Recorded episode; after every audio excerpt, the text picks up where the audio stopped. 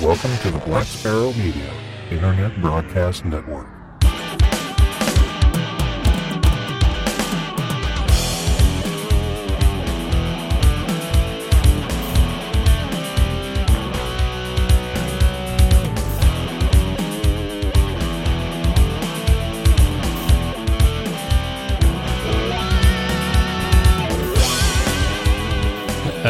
Hello, everybody, and welcome. Today is November 3rd, 2014, and that's the day slated for Linux in the Ham Shack, episode number 135, and that's what we're doing right now. So, welcome in. It's good to see and hear and talk to all of you again. Uh, we have Cheryl with us tonight. Hello. Hello. And we also have, um, after his very long nap, Pete, V2XPL. Good evening. Good day. Pete. Eh? Hey, Pete. Yeah, I know. I was absent last week. I fell asleep. I admit it. I'm not uh, into the routine of the bi weekly show again. So, uh, what can I say? Anyway, we should probably move into our first segment, which, as uh, you may recall, is about amateur radio topics light topics, fun topics, exciting topics. And this topic is Pete's topic. So, Pete, take it away. Yeah, well, I thought we'd start off with a bang, no pun intended. But uh, the tagline is uh, Satellites carrying amateur radio payloads lost in Antares explosion. Uh, so, starting off with a bang, the RACE and GOMX 2 CubeSats were among more than two dozen satellites lost in an unmanned orbital space science Antares 130 vehicle, which exploded spectacularly shortly after launch on 2222 UTC just this past Tuesday. I didn't even hear about this. You figured that a spacecraft explodes after takeoff, you would hear about it, but nope. Uh, so this thing took off uh, from the Mid Atlantic Regional Spaceport on Wallops Island in the Vir- on Virginia's eastern slope. Uh, both satellite packages carried amateur radio payloads, so that's kind of a shame. Uh, the rocket exploded uh, roughly six seconds after launch, sending a huge ball of fire hurtling towards the ground. Uh, set a massive fire at the uh, NASA launch site. Yeah, I can imagine. So, RACE, which stands for Radiometer Atmospheric CubeSat Experiment, uh, which is also called RACE CubeSat, was a joint project between the Texas Spacecraft Laboratory, the TSL, and the University of uh, Texas Austin, and uh, NASA's uh, JPL, the Jet Propulsion Laboratory. So, this was built by a 30 student team, carried a 183 gigahertz radiometer, a new science instrument designed by JPL. Spacecraft was equipped to transmit using GMSK at 38.4K and CW telemetry on a download free or sorry a downlink frequency of uh, 40 437.525 megahertz. Let me take the potato out of my mouth here. So uh, the other uh, half of this was the uh, 2U, uh, what I call GOMX, GOMX2 CubeSat. That was intended to test uh, a D-orbit system designed by, uh, let's see, Aalborg University in Denmark. Karl Klaus Laursen, OZ2KK, is listed as the responsible operator on International Amateur Radio Union frequency coordination documents. So the amateur radio payload uh, proposed using a 9.6K MSK data downlink on 437-250. So uh, a lot of uh, potential uh, ham radio toys there, which uh, just aren't going to make it. Uh, so also on board was an optical communications experiment from the National University of Singapore. So this was indeed an international mission. The mission also aimed to flight qualify a new high-speed UH- UHF transceiver and SDR receiver built by an Aalborg University team. So the link is uh, in the show notes, or will be in the show notes. Uh, this came from arrl.org, the ARRL's nude site, nude news site. Ooh, nude ham. removing removing the potato from my mouth. See what happens when you eat a coffee crisp right before you go I on the know, air? I know it's a it's a curse. I tell you. Yeah, since you missed the the whole explosion thing, I was watching on the news after it happened. People were fussing at NASA basically because apparently the rockets that they were using were ones that they had obtained, I believe, from the Soviet Union.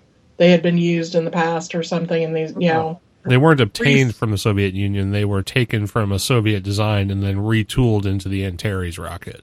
Oh, well, I, I gathered from what they were saying on, I think it was NBC News, that they had been used in the past and were, you know, refurbished. No, they're uh, Yeah. apparently Soviet tech that was rebuilt by American Gotcha.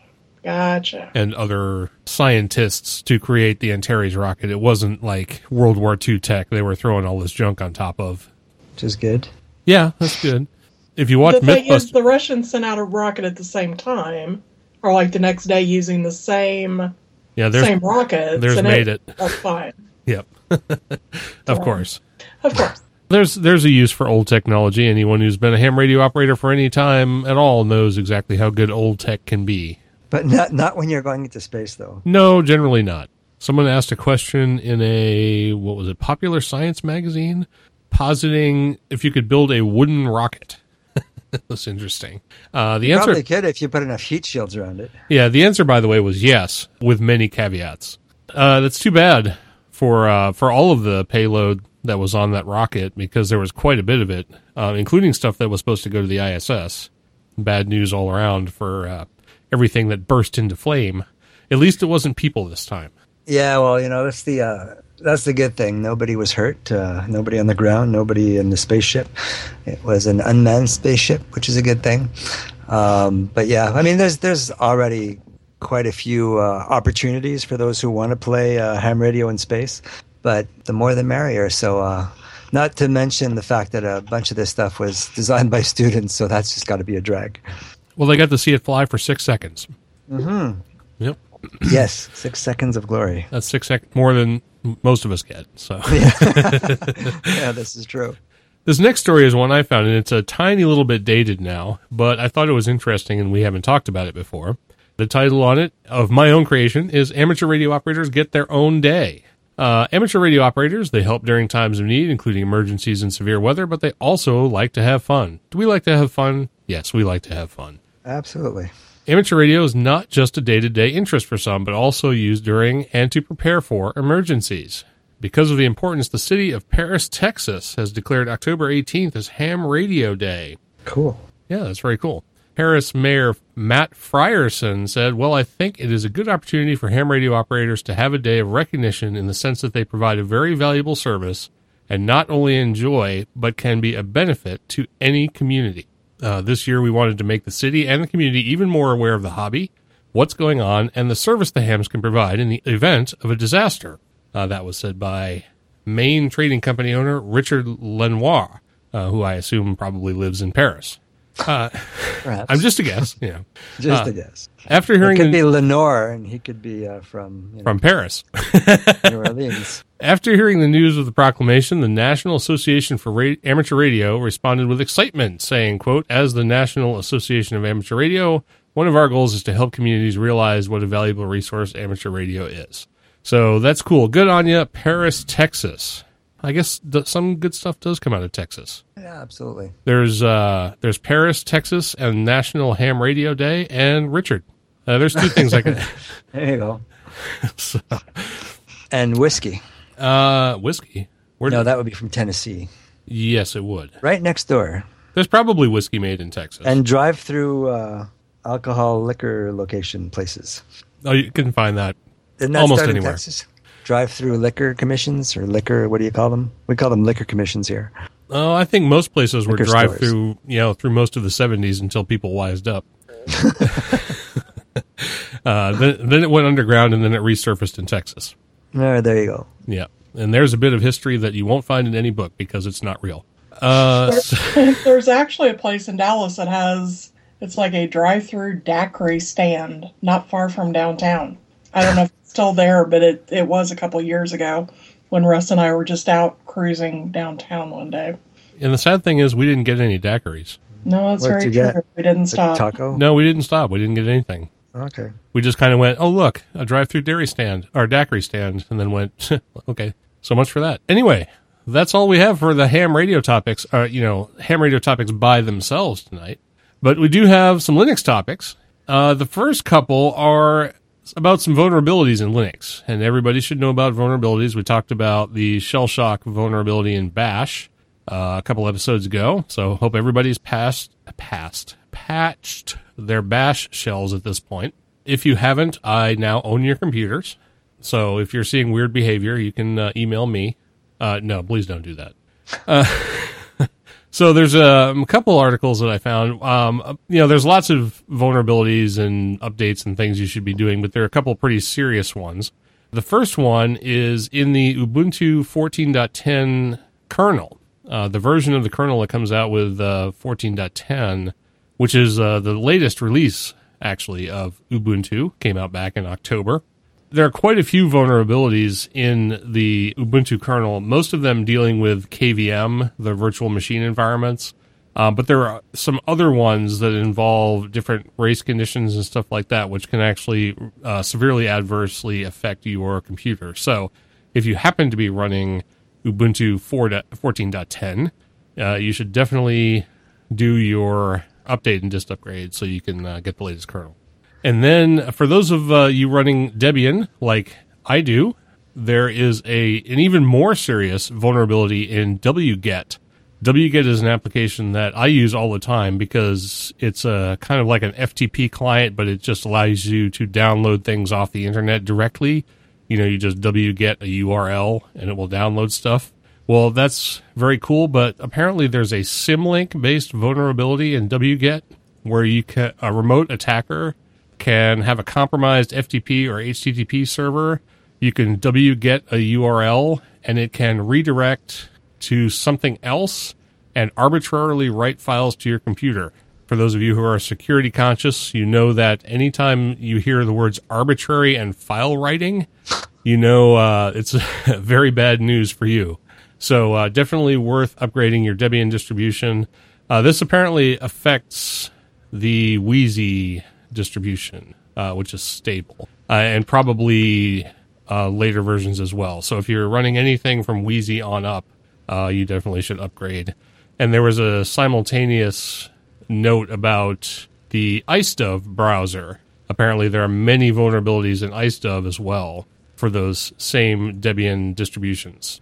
Do your update and your dist upgrade and make sure you get all the patches you need for those because you don't want your system hacked. We don't want you to have your systems hacked. Seems to me that uh, hearing about more and more vulnerabilities as uh, Linux gains more popularity in the world. Well, there have always been Linux vulnerabilities, but they're not the. is that you or is it me? Uh, it's me. Sorry. Oh.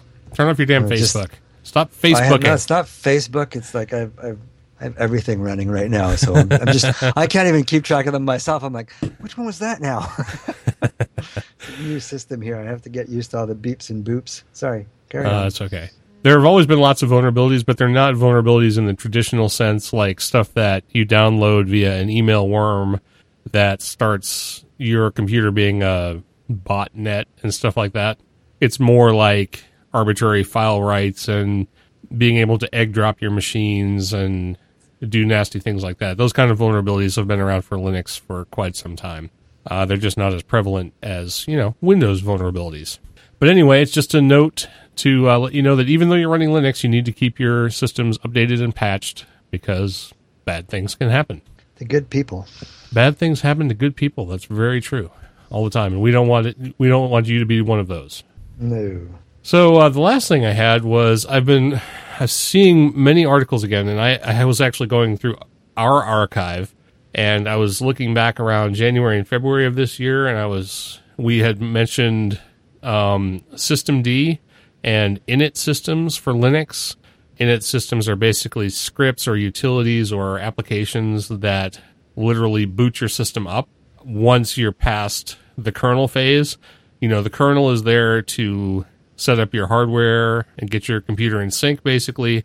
And then once you need to start loading applications to boot your services, your X Windows environment, and all that stuff, that actually uses an init system. Now, Debian has been in a fight, an infight amongst its uh, inner circles, trying to decide what they're going to do about the init system. They've always been a sys5 init system and then they talked about Upstart and Systemd and stuff like that, and the war rages on.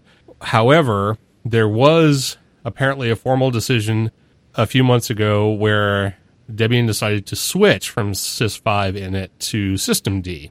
They made that switch, and if you are going from Debian Wheezy, Debian 7 to Debian testing, which is Jessie now, Debian Jessie now uses System D. Now, there's a couple of practical concerns about that. The first of which is that when I upgraded from Wheezy to Jessie, everything broke in a horrible, terrible, awful way. I would recommend not doing that. If you actually want to go through the testing upgrade, I would just do a nuke and pave type upgrade where you wipe everything out and start over. If you try and go from Sys5 to System D, you have really bad problems. Apart from that, there's a whole underground culture of people bickering back and forth about System D, whether it's good, whether it's bad, what's good about it, what's bad about it, blah, blah, blah, blah. I don't know if I have chosen a side in this war, although having been in the Sys5 init world for umpteen years now, I like Sys5 init. It works just fine. Yes, System D is faster, but it's not to me faster enough to make it worth it. But there is so much arguing and infighting going on about this whole thing that it's actually kind of amusing and fun to read about. I've got a couple of articles that link to other articles that I'm going to put in the show notes. And if you're interested to know about what's going on in this whole init system war, you might want to check these things out because I, I actually thought it was a fun read because usually these guys who write about this stuff just are totally amused about the whole situation because you know it's a very black and white issue. You know, System D sucks, System D's awesome, Sys five init sucks, Sys five init's awesome, Upstart is the best thing ever, so on and so forth.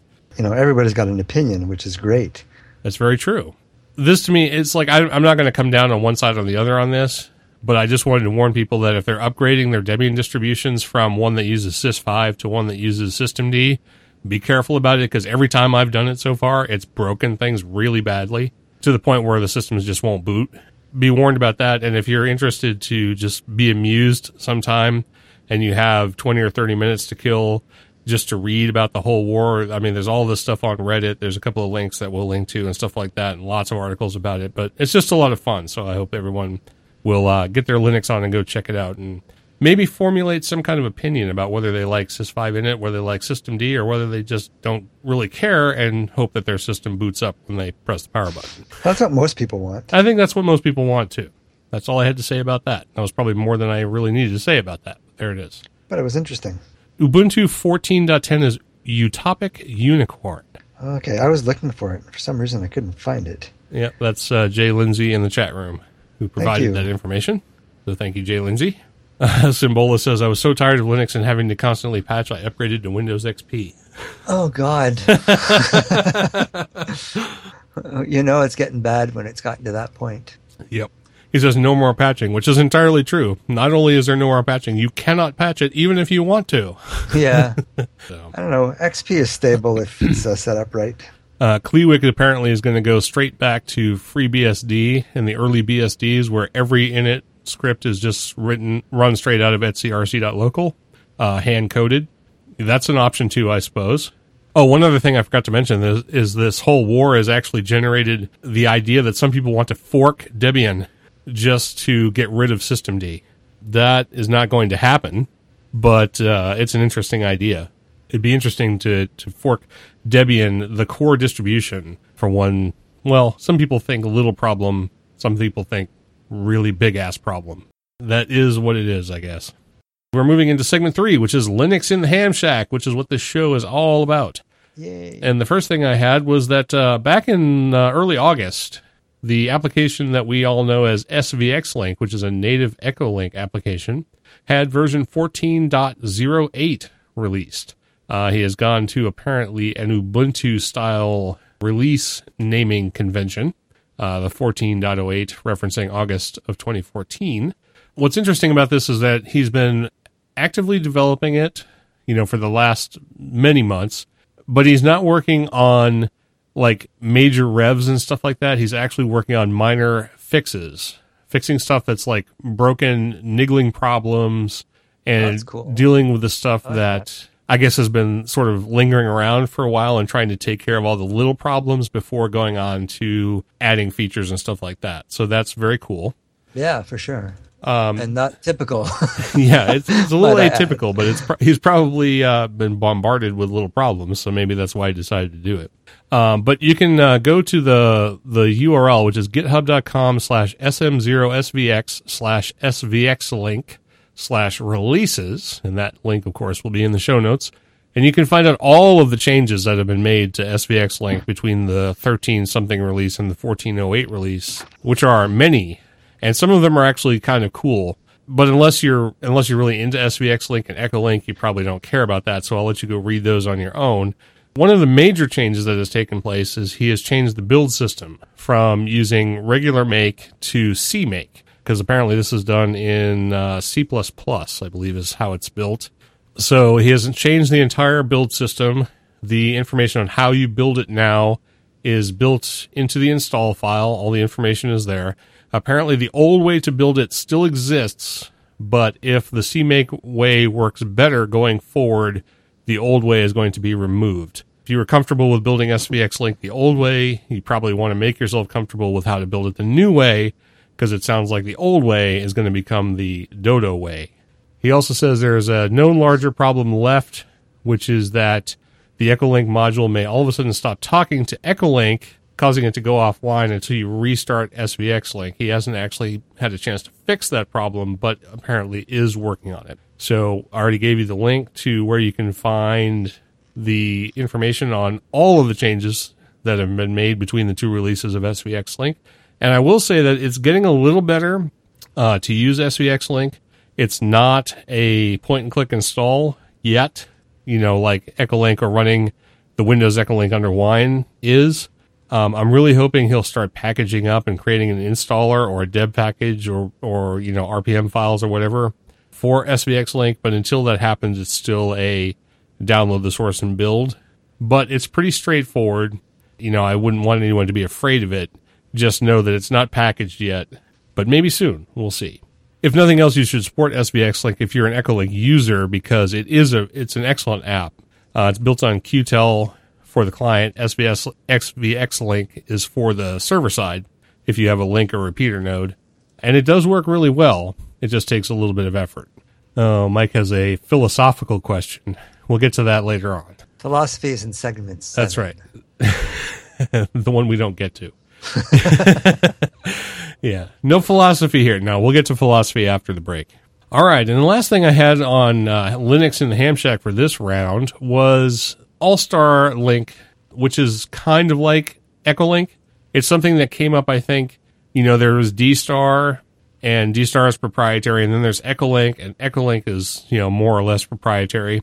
So someone came up with All Star Node or All Star Link, which is another, you know, VoIP based ham radio technology. And my question to the people listening to this, and by all means, send email, tweet us, comment on this episode, send us a voicemail, whatever. And also, if you're in the chat room, feel free to answer this question. Do you or does anyone or do anyone you know use All Star Link? I think it was mentioned to me a year ago, or maybe even longer ago than that, as an alternative to Echolink. You can use Asterisk with it for VoIP technology. You can have a non ham radio connected node. You can have ham radio connected nodes. It works very much like Echolink, which is a great technology.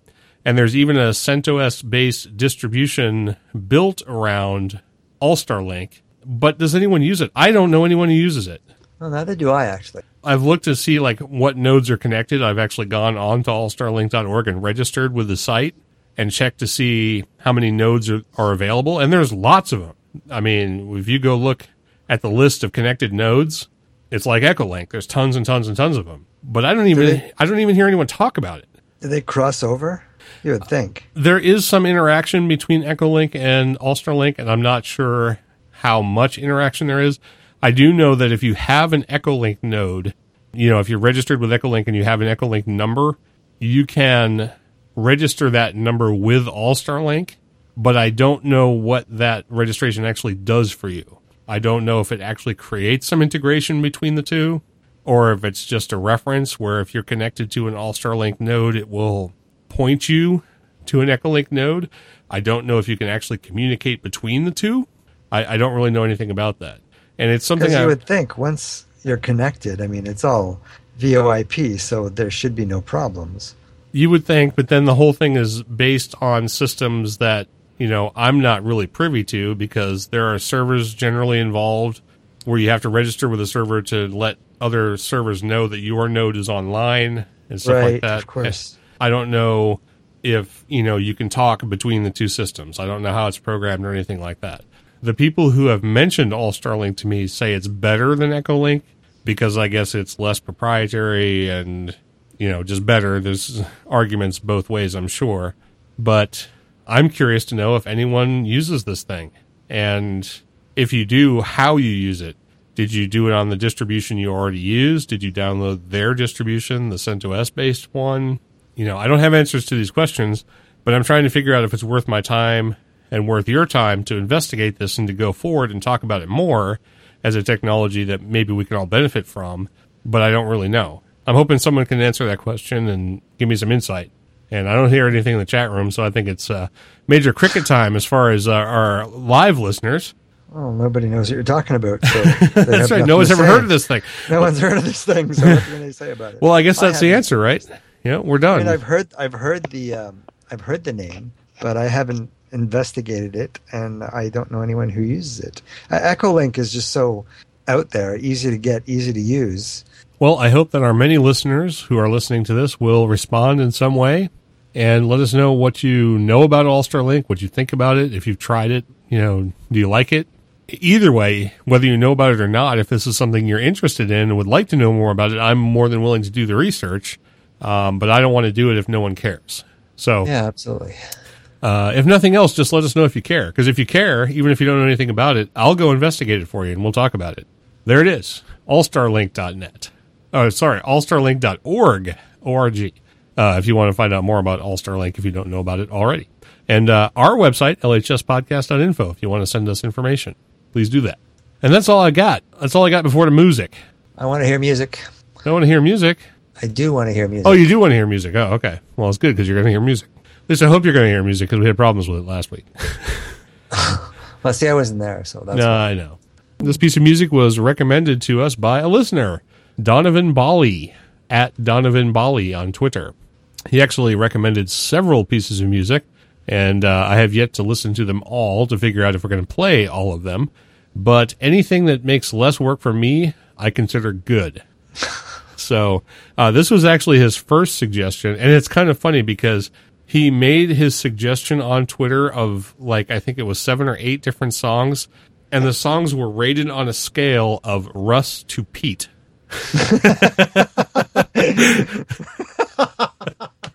Alrighty then. so we each have a style, it seems. Apparently so, uh, which was fantastic, and actually, from what I've heard, spot on because this this was the uh, this was the song that was rated very highly on the Russ scale. so that's the one I picked first. That's awesome. Yeah, this is a song called Save You uh, by a group called the Circus Underground. Uh, the album is 2010, 2010, and I'm not sure if it's actually an album or what because there's actually only one track on Jamendo from this group on that album. So I don't know if they just gave it a name 2010 because that's when it re- was released, um, or if there actually is such an album. And maybe we'll find out about that by the end of the song. This is courtesy of Jamendo. I'm going to cue it up here, and uh, we'll be back in, uh, I don't know, three or four minutes when it's over. We'll see how this goes.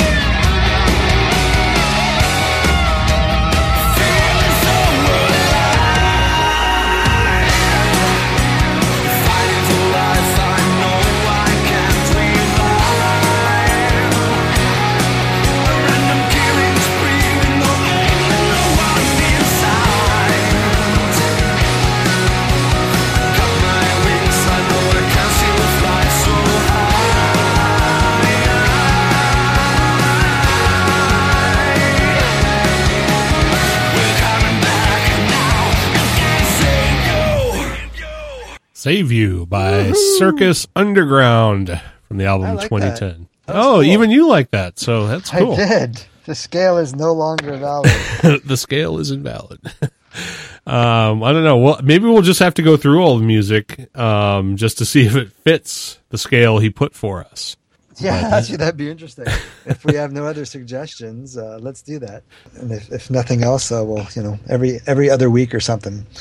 Sounds good. And it's and it's uh, you know listener content, so we're more than happy to uh, uh, to publish it, not publish it, but play it. Play it. Absolutely. All right. Well, let me jump back to Mike uh, N2HTT's question really quickly. I don't want to go into the whole licensing issue. He was wondering what he should publish his software as, what open source license he should use to make sure that it stays open. He thought he should use the GPL version 2, and I happen to agree. The GPL version 2 is probably the best way to go to keep your software open. Some people would argue the GPL version 3 is better, but honestly, if you try to read the GPL version 3, I think you can get lost in it. And I wonder if the legalese in GPL version 3 might be overturnable or usable in some way that's unforeseen right now. The GPL 2, the language is very simple, it's very straightforward, it's very direct, and it's a copyleft license, which forces anything based on it to remain open and any derivative work to remain open, which is totally contrary to things like the BSD license, which can be easily commercialized.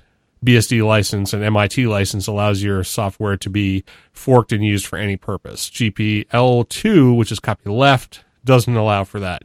I would say, Mike, yes, if you want your software and its derivative work to remain open without all the confusion and the ridiculous legalese of the GPL3, then yes, GPL2 is the way to go. it's very misunderstood too licensing i find. It's it's in it's it's complex and uh, it's misunderstood and it seems that there's a lot of confusion out there as to you know how, how do you protect your stuff basically? It's yours. You don't want anybody well you do want everybody to have access to it but you don't want somebody using it for evil as it were Right. And there's no telling what people might do in the future with the licenses that exist now. But I think as far as creative works, um, Creative Commons is the best for keeping your stuff open and, you know, attributable to you and not commercialized if you choose not to let it be. And the GPL version 2 is the easiest way to make sure your software stays open and not commercialized, you know, if that's the way you want to go. I happen to agree. GPL 2 is the way to go. I'm sure if you asked 100 people, they would have 99 different ideas about it. maybe a hundred Maybe 100. I don't know if there are 100 different ways you can look at the GPL. But, oh yes i'm sure there are well, there probably are. That's true. Enough philosophy for one episode. Although Oh, I, that ha- wasn't too philosophical I tried to keep it short. I have a feeling that that issue will come up again sometime. So now we move on to announcements and feedback, and I have no announcements that I can think of. Does anyone else have anything they want to shout from the rooftops? I uh, would like to shout out to my club who uh, just had its uh, local Hamfest, its annual Hamfest, uh, which was a huge success uh, once again, thanks to the uh, participation uh, of all its members. Uh, so uh, we had about 800 people pass through the doors, which is a you know pretty big Hamfest. There's over 100 tables that are rented. Uh, some of the clubs, uh, most of the individuals selling their wares. Uh, so always a good time. So um, yeah, where to go? All right, sounds very good. And what's the Harrison was there. What's the club, and do they have a call sign? Oh yeah, Victor Echo to Charlie Lima Mike, VE2CLM, le Club Radio Amateur de la Rive Sud de Montréal. Montreal South Shore Amateur Radio Club uh, has 74 members and has been going strong for, uh, what is it, about 42 years now, uh, continuously. So, uh, yeah, kudos to you guys. Yeah, that's very good. Very good to hear about that. Always love to hear about successful clubs. like every other club, uh, you know, people are, are getting on in years, and uh, uh, every once in a while, uh, members uh, leave us uh, for various reasons. But um, yes, they, they just you know keep on ticking, which is really cool. I hear about a lot of other local clubs which are you know not too active, uh, this and that. Uh, our club has a very active newsletter, which I think helps. Because a lot of members can't make it to the monthly meeting all the time, so the newsletters keeps everybody in the loop, kind of helps uh, everybody stay cohesive and uh, yeah, it's a very dynamic club and uh, I'm proud to be a member so uh, I, I encourage sorry everyone to uh, take part in your local clubs in one way or another Absolutely. I highly encourage that as well, especially if you have a club that's, you know, open to new members and stuff because As we've discussed before, some of them are not. Yeah, our, our club is it kind of goes both ways. Well, no, I shouldn't say that. It doesn't go both ways. But it- it's That's a different kind of club. Yeah, it's full of uh, you know, like like most of the hobby. It's full of of uh, people who are uh, not young. You know, people of a certain age, and people of a certain age tend to be very relatively closed. You know. Um, or just set in their ways, I should say. Not closed. That's not the right word. I apologize. Very set in their ways and some of them are just old curmudgeons, and some of them just look like old curmudgeons. And I remember the first time I I walked into my club, uh, they having all been together for many, many years. Some of them, uh, they just kind of look at you like you're from the outside, but you know, it's just like the you know the the old guy face, you know, just like kind of looking at you with suspicion, and it, it makes you feel like really like you're an outsider. It's it's almost creepy. So you know, I I imagine that happens in a lot of clubs, and I, I just encourage everyone to just get beyond that because once you get to know these people, they're usually you know very friendly and, and willing to help. So uh, that was just my experience. I thought it was kind of humorous. All right. Oh, and I do have an announcement. Actually, I just thought of one. Yay! Um, the uh, the link to the torrent files on the website. There was a uh, there's an RSS feed of torrent files. Um, our episodes are bundled uh, in MP3 and OGG format by year, 2008 through 2014. Uh, that has been broken for some time, but now it is fixed. So if you have a torrent client and you want to download all of our episodes via torrent, you can now do that. And the, the RSS feed on the website, uh, referenced by the link in the upper left hand corner, not the upper left hand corner, but the upper part of the left hand column is now working again. And I even have my own torrent tracker. I will make sure that this never happens again. The torrents will never go away. So there you go. If you ever wanted all of our episodes in MP3 and OGG format, now you can get them via torrent. And go get them and listen to them all. That's right. Do that. And- I say that without joking. It sounds like a joke, but that's actually how I listened to LHS when I first discovered it. Started from episode one and worked my way up to, I can't remember what, probably episode uh, 75 ish by the time I'd caught up. Uh, during my commutes there, so uh, it's uh, it's kind of interesting, that, and I've done that with a few podcasts, uh, and it's kind of interesting to listen to the progression, uh, you know, from podcasts from their very beginnings, where they're usually, you know, quite crude and they're working out the kinks and trying to get used to whatever it is their format is, and uh, you kind of grow with with the people, and, and you really learn to like them, and it's kind of interesting. And the most interesting anecdote I have from that, if I may, is. Um, Solder Smoke. When I first started listening to Solder Smoke, they were on probably into their 50th or 60th episode by the time I started listening. But I listened to one episode and figured I'll go to episode one and, and start from scratch. And uh, so Bill and, and this other guy, his name was Mike, and I can't remember Mike's call sign, started the podcast together. And so I'm listening, I'm listening, and basically Solder Smoke started as just two guys having, literally two guys, recording their Echolink conversations, which were totally techno geek about how they would build different projects. And it was really interesting, really technical. And then right about episode 30 or 33 or so, uh, this gentleman, Mike, who was one of the co-founders of Solder Smoke, has this horrific car accident with his family while he's on vacation in, in Hawaii and, and passes away. And, and not knowing this, you know, I'm listening and listening, and then next thing you know, it's like, oh my God, he died. I'm laughing, but it's not funny. But I mean, by this time, the gentleman had passed away. You know, it was probably like a year or a year and a half before, and uh, it was just kind of a shock, you know.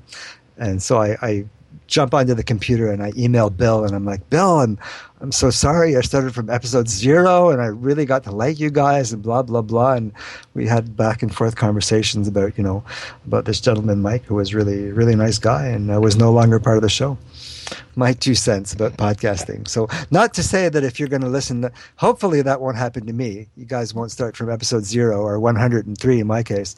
Start to like me, and then I'll get hit by a bus next week and die. Well, at we least won't. I don't. I don't. I hope it doesn't. I really hope it doesn't too. I don't want to wish that upon you. So.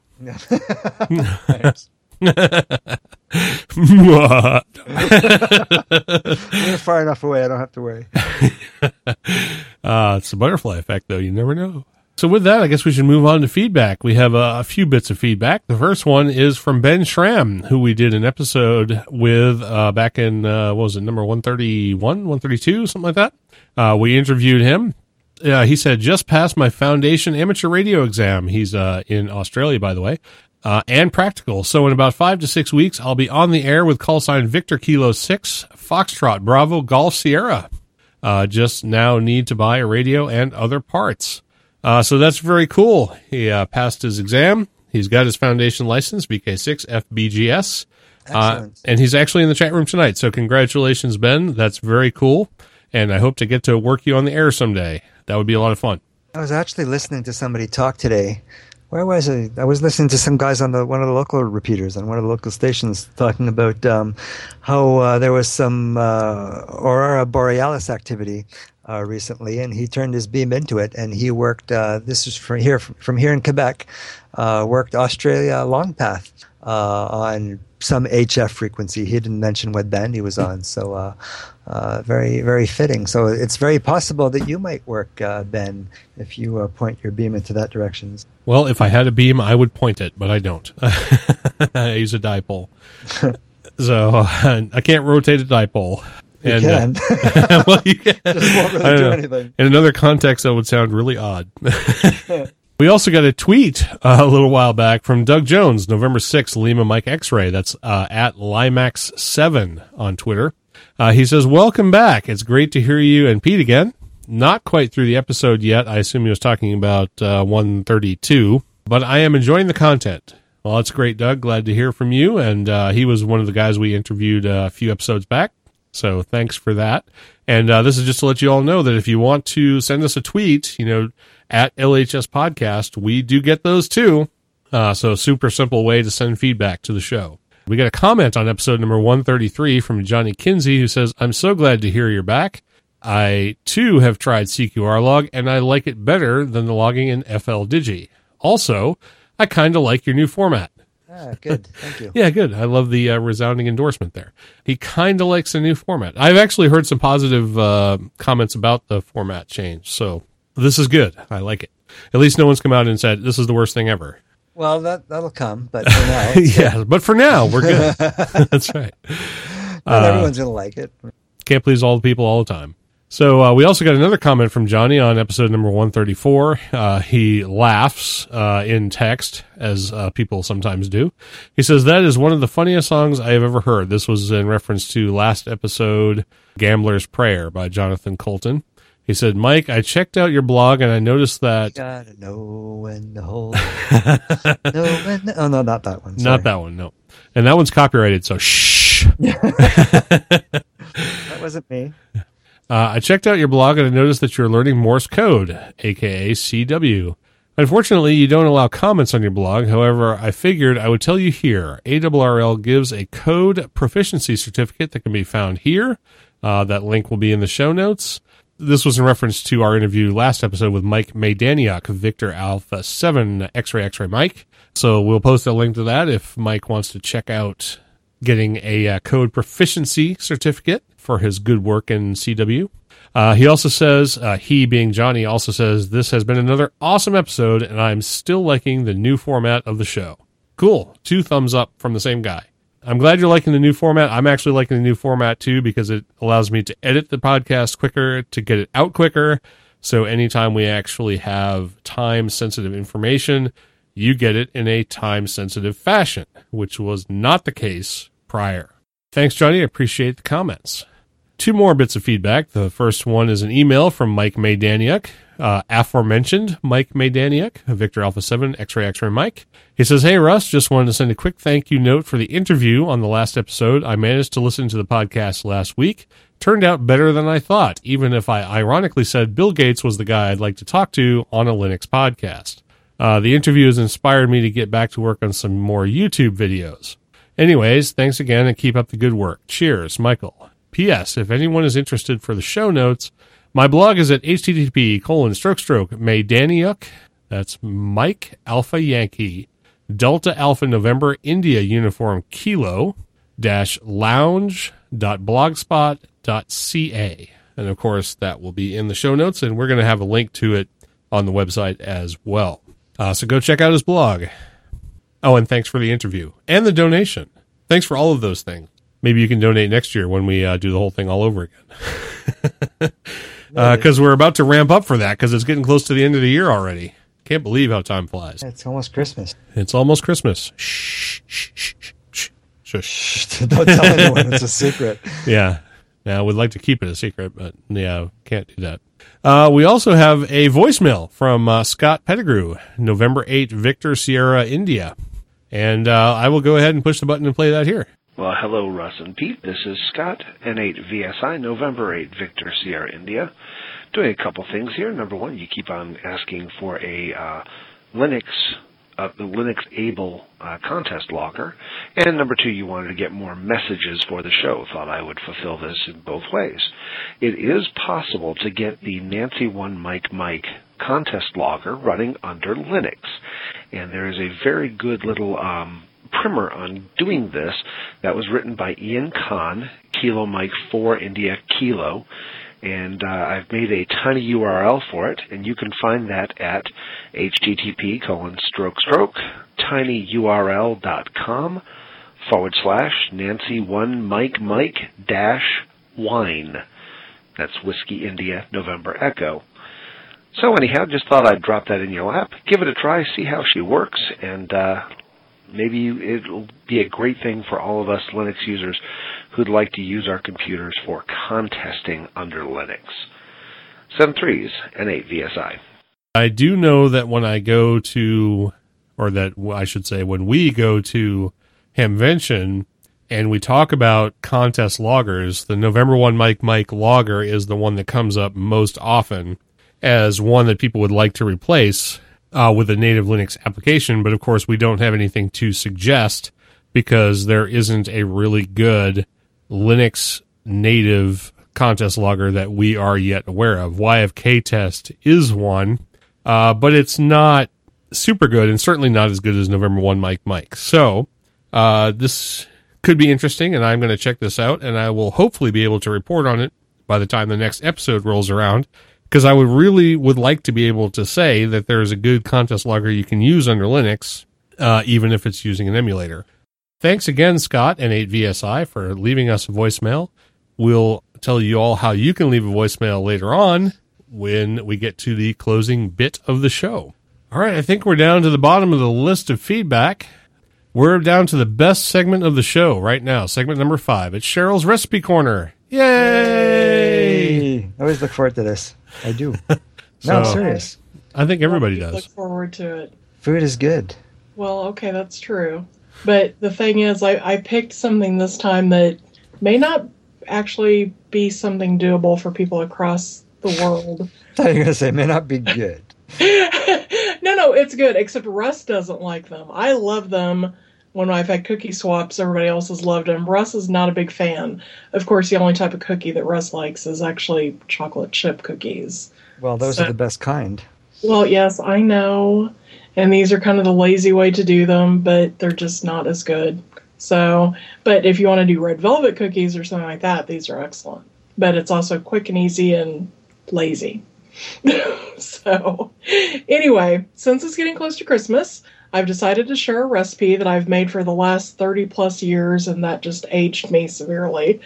Um, that's great as a hostess gift, perfect for a cookie swap or something to whip up for your last minute guests. Or a cookie swap. Come on. When you make cookies, you got to keep them all for yourself. No, no, no, no, no, no. swap them with people. Ru- Russ's coworkers really like it when we have a cookie swap because Russ ends up going back to work with dozens of cookies.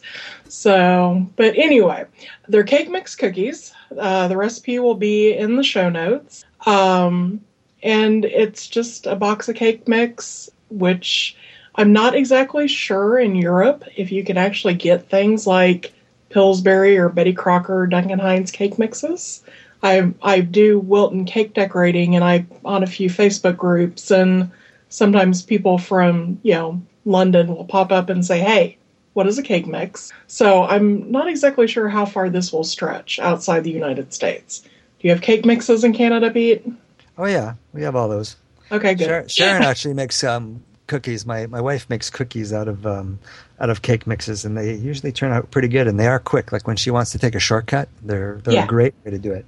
And Yeah. and you have that homemade feel to them too. Of course, because anything that we do is homemade. Homemade Right. from a box. Uh, Well, no, but you, you just it, it's it's just a shortcut. If you're mixing the powders and you know you're mixing your flour and your all your dry ingredients, basically what you're doing is buying a box of pre-mixed dry ingredients and still making the cookies. Yeah, and it, it takes less time because you know with chocolate chip cookies you've got to whip together your butter and your sugar and all that, and you don't have to do that with cake mix. So, so yeah, it's it's a lot quicker and a lot easier. So it, it works if you've got you know a sweet tooth thing going at ten o'clock at night. You can have cookies in about twenty minutes. So, and over the weekend we made caipirinhas, which are the Brazilian national cocktail. And Russ actually did a video of me making them, and they're on his YouTube channel, which again will be open in the show notes for everybody to look at. And by the way, caipirinhas are very good. So if you've not had one, you should definitely watch the video and make some. Uh, they do require a very specific kind of Brazilian rum, however, which may be very expensive in your part of the world, wherever you happen to be from. It's actually rather expensive in our part of the world, too, and I think we have some of the cheapest liquor anywhere. For a drink that has minimal ingredients and is very, very tasty, you can't go wrong with a caipirinha. No, that is very true, especially when you add strawberries or something to it. Very good. you can use all kinds of different fresh fruit. We tried blueberries, blackberries, strawberries, and apple. Apples. That's very cool. Cake mix cookies, I'm not real big on those, but hopefully that'll work out for somebody. But I am real big on caipirinhas. And you're drinking the national cocktail of Brazil. How cool is that? How often do you get to drink a national drink? I wonder if the United States has a national drink. That's a what I was just wondering. Bourbon whiskey. Well, that makes sense. Uh, that's not a cocktail, though. That's it's a not a national drink. cocktail; it's just a booze. Yeah. it can still be a cocktail. Just add some ice. Yep, that's true. And you can mix a lot of crap with bourbon. I'm telling you right right. now. We do that frequently. We do. Lushes that we are. Now you get to read through our uh, social media roundup. Woohoo! Yay. Alrighty. Yay. Yay! Okay. In our donations subs- and subscriptions category, Steve Conklin did a monthly subscription. Thank you, Steve. Nobody liked us on Facebook. I'm very sad about that. Google Plus was the Beginners Radio Workbench and William Turner. On Twitter, we had MPD Digital, Straight Red Band, 57356 Randy, 278-1500, Simrand 292-16474, Handfinder, Not Claw2, which is a friend of ours, and DO5DOS. Nobody joined the mailing list, nobody jumped on our YouTube channel, and nobody bought anything. So see, I told you it was going to be quick. Yep, quick. We're already done. We're through it. Yay. Uh, but thanks everybody who joined, subscribed, or otherwise contributed to this episode of the show. We appreciate each and every one of you. All right, there we go. So thank you everybody for tuning in. This has been episode number 135 of Linux in the Ham Shack. Uh, it's been fun to be with you all again tonight. So uh, please go and check out our website, lhspodcast.info. Uh, you can become an LHS ambassador there. You can find out about upcoming events and how you can represent Linux in the Ham Shack at a nearby LinuxCon or Hamfest. Uh, we have an IRC channel. You can go in there at any time. It's on the Freenode Network. It's hash LHS Podcast. And uh, when we do the live show, we're in there talking with you guys as well. Uh, subscribe to the mailing list if you get a chance. Buy some of our merchandise if you get a chance. cafepress.com slash LHS podcast or printfection.com slash LHS podcast. You can also help support the show by clicking on the sponsored links on the right hand side of the page, lhspodcast.info. We broadcast the show live on our Icecast server every other Monday, 8 p.m. Central Time. That's Tuesday at 0200 Zulu. That's uh, early in the AM for those in Europe. Uh, our recording schedule and countdown timer to the next episode are on the website. And if you want to leave us a voicemail, you can do that at 1909 LHS Show. That's 1909 547 7469. And as always, the email address is info at lhspodcast.info. So thanks everybody for tuning in to another show, and uh, I hope we see you again in two weeks' time. Don't forget to uh, send us all your feedback, to participate in the show when you can, uh, and we hope you all enjoy. So for Cheryl and for Pete, VE2XPL, uh, this is Russ, K5TUX, broadcasting from between the peaks in the pine forests of north central Arkansas. And we'll see you all again in two weeks' time. Bye bye. Take care.